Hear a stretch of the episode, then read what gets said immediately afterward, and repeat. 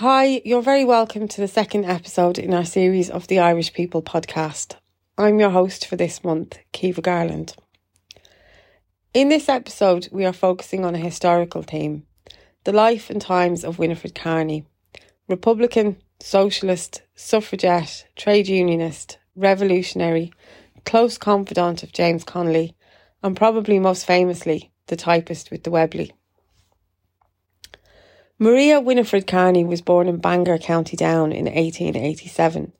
She was the second youngest of seven children, born to a Catholic mother, Sarah Cassidy, and a Protestant father, Alfred Carney, who was a commercial traveller. After the breakup of her parents' marriage, her father moved to London. Her mother raised the family in Belfast, moving to the Falls Road to run a small sweet shop. She received a good education and was one of the first women to qualify as a secretary and shorthand typist. Having this qualification meant that she was an independent woman with a career ahead of her, and as a result, she secured a job as a clerk in a solicitor's office in Dungannon. Winnie Carney lived during a period of political turmoil and at a time when many women were becoming more involved in politics in Ireland, in the labour movement, in republicanism, and in the suffragettes. Belfast at the turn of the 20th century was a very different city to Dublin in its outlook on socialism, nationalism, and even cultural events. Belfast was a working class, working city with engineering and linen workers. It had a strong, organised working class, but a smaller nationalist class, who were mainly from the middle classes.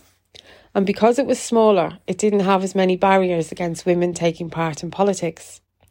An example of this was Anna Johnson and Alice Milligan, who edited the Northern Patriot, the newspaper of the Henry Joy McCracken Society. Carney, with her interest in social justice, had a choice as to where she wanted to put her energies, and her strong pull towards radical politics meant she took a job working for the unions in the mill. The pay was much less than if she had remained as a secretary, but it gave her an incredible insight into working conditions and she very much wanted to do whatever she could to improve the quality of life for the working class. At the time, striking was not common. There had been a mill strike in 1906 with some small improvements won.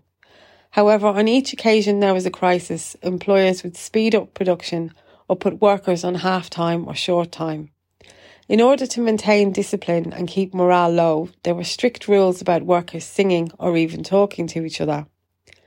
In 1911, Connolly was living in Belfast and in the process of organising the dockers when some of the women related to the dockers asked for help with improving their conditions.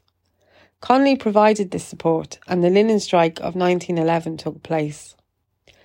It only lasted for two weeks and the strike ended because of lack of pay and an inability for the union to support the workers financially. The introduction of Connolly changed Carney's life dramatically. Connolly, as we know, was incredibly supportive of women. He encouraged them to educate themselves, to read, and to involve themselves in political struggle. Carney became involved in the Gaelic League, the suffragette movement, and later the socialist movement, along with her friend Marie Johnson, wife of the future leader of the Labour Party, Thomas Johnson. It was when Marie Johnson fell sick in 1912 that she asked Carney to take on her work as secretary for the Irish Textile Workers Union. Through her socialist trade union activity, she naturally gravitated towards republicanism, and she soon joined the Citizens' Army and Cumann na mBan. She continued to work closely with Connolly in their attempts to improve conditions for women workers. In the manifesto of the textile workers, which she co wrote, it says, Many Belfast mills are slaughterhouses for the women and penitentiaries for the children. But while the world is deploring your conditions, they also unite in deploring your slavish and servile nature in submitting to them. They unite in wondering what material these Belfast women are made, who refuse to unite together and fight to better their conditions. Carney strongly supported Connolly's political ideas and due to her close working relationship and friendship with him, was aware of the planned rising. She became his aide de camp when preparations for the rising began. She said, James Connolly honoured me with his trust and confidence in a way he did with no other person. While Carson and the UVF fought against Home Rule, the Irish Volunteers formed in retaliation, and a year later Cumann na mBan.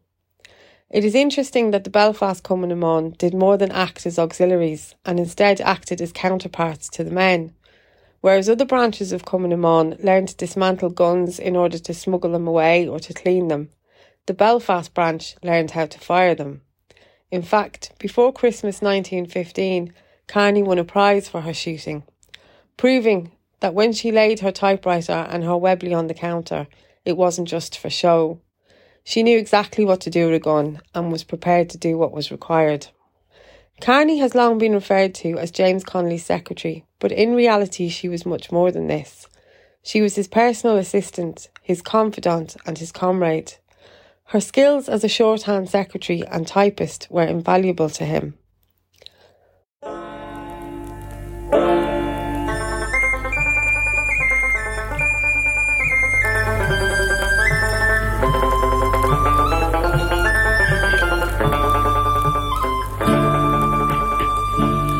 On the 14th of April 1916, Connolly sent a telegram instructing Carney to travel to Dublin immediately.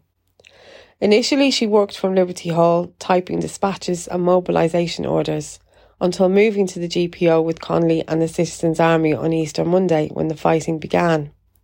She was the only woman present during the initial occupation of the GPO, and she entered armed with a typewriter and a Webley revolver, becoming known as the typist with the Webley. She described the moment. We halt outside the GPO, Connolly giving the order, and we quickly march inside. He directs the volunteers to clear out the staff and customers, which they quickly do. In a few moments, the staff appear from all over the building, some of the women in an almost fainting condition. Soon they are gone and the doors are closed. Two British officers remain. They are prisoners. Carney was a first hand witness of the declaration of the Irish Republic.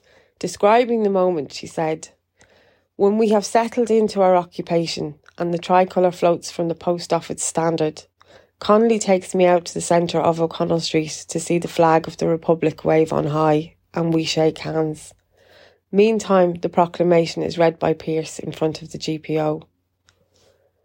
During this time, she observed the leaders close up making this interesting observation of Michael Collins, who would later be on the opposite side of the Civil War to Winnie. To keep up the morale of the men, Connolly encourages the volunteers to sing songs, many that they used to sing on route marches. I encounter Michael Collins coming down the stairs during this time, and he sarcastically informs me if a piano is needed, there was one in a room nearby. Ignoring his sarcasm, I quite seriously reply that I do not think it would be needed. In these days, watching him move about with his hand thrust in his breast, Napoleon like, I think him sour and unimaginative looking, as his remark seems to prove. She was one of the few women in the GPO, and although she was not a combatant, she was, however, given the rank of adjutant. She was a member of the last group to leave the GPO, which included Connolly and Pearse. When Connolly was wounded, she refused to leave his side despite direct orders from both Connolly and Pearse, and she took Connolly's final dictated orders. As he lay wounded, uncertain of his own fate that our next move would decide, he said to Pearse, I want you to trust Miss Carney as you would me. After the surrender, she noted, The order for surrender has come. Mick Collins, his eyes red with unshed tears and apparently anticipating being sent to France as a conscript, says to me, By Christ, I'll have revenge for this. But I tell him that there are better men than him surrendering today. Following the rising, she was held in Kilmainham jail initially and later moved to Mountjoy. She described hearing the first executions. In the early morning of May 3rd, I am awakened by the sound of firing. My heart sinks, for I know the first of the executions has begun. But for many mornings to come, we shall awake to that close noise of rifle firing and the crisp voice of the officer in command. She was transferred to Aylesbury Prison in England. Carney, along with Nell Ryan and Helena Molony, requested that their status as internees be revoked along with privileges, so that they could be held as normal prisoners like Constance Markievicz. Their request was denied.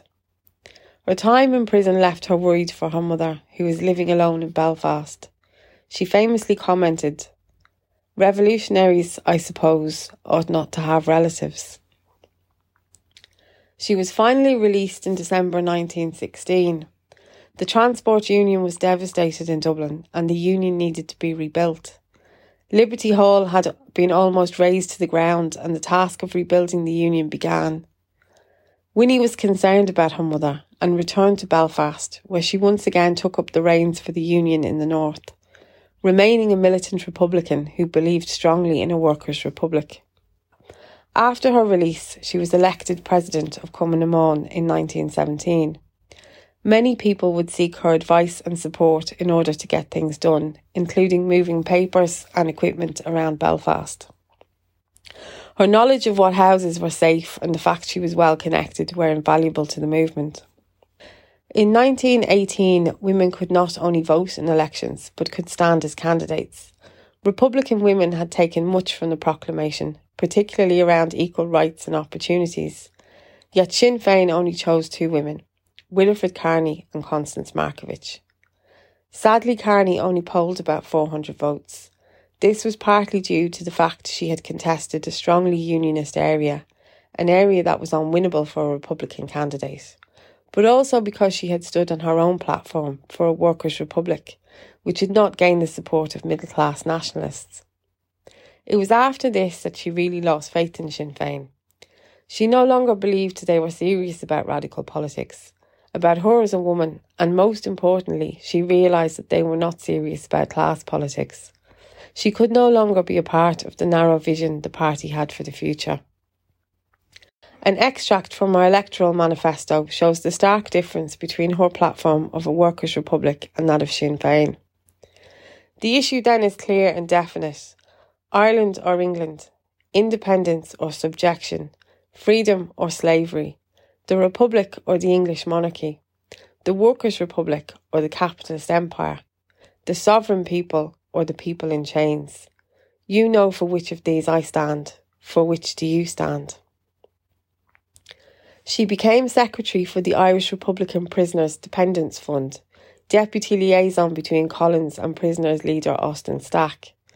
Carney understood from her own time incarcerated that prisoners needed information, news, support, and most importantly, empathy, something which she had an immense amount of.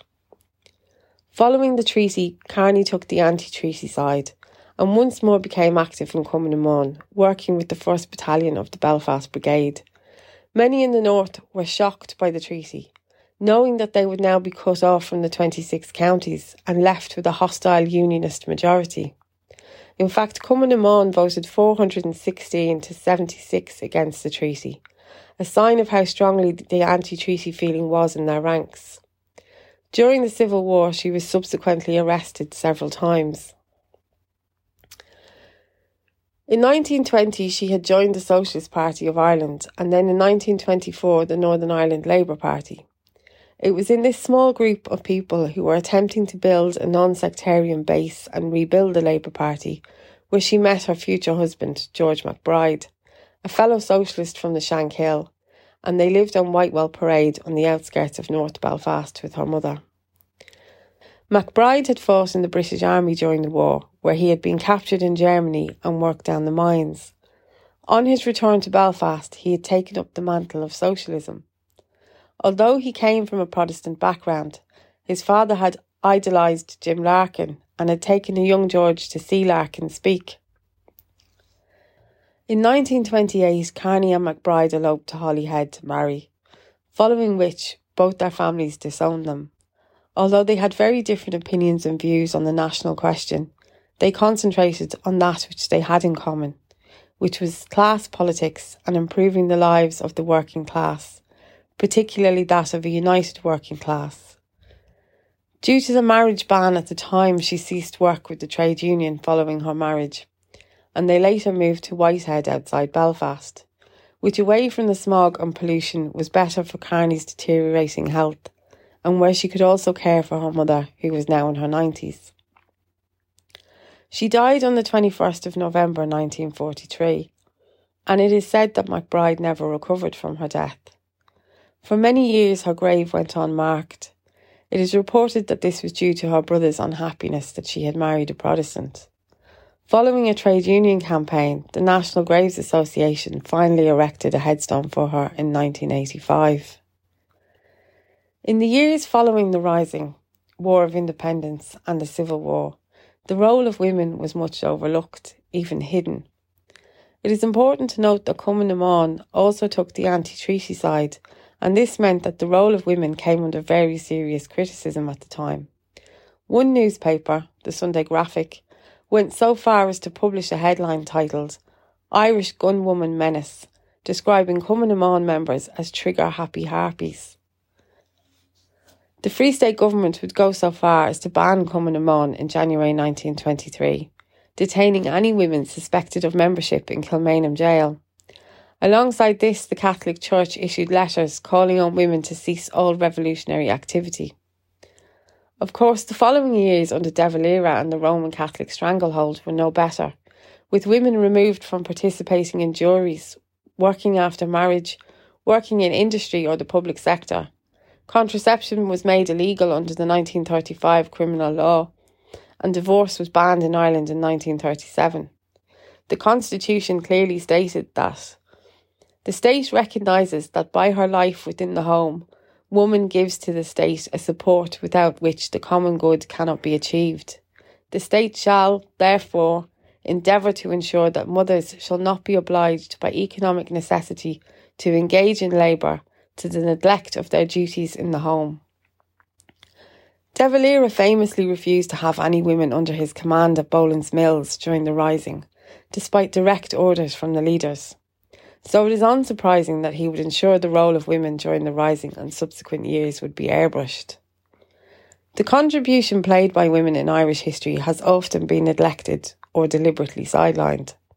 However, the centenary commemorations of the last few years have begun to put that right, and we are beginning to see women, like Carney, rise more in notability and prominence, taking their rightful place in our history. Carney was a remarkable woman. Her writings, particularly her GPO memoirs, give us an insight into a woman who is deeply compassionate. Her concern for the leaders and the volunteers is striking. Fearless and no nonsense, committed and fiercely loyal. Carney, like Connolly, understood the need for class politics and a united working class. She would never accept the argument that Labour must wait. It is for these reasons, and for her contribution to creating a better society and a better Ireland, she should be remembered. She will continue to inspire many more generations of socialist Republicans. Thanks for listening to our podcast. We really hope that you found it interesting. Please like, rate, share, and review. And we'll be back next month with another episode. So until then, slán go.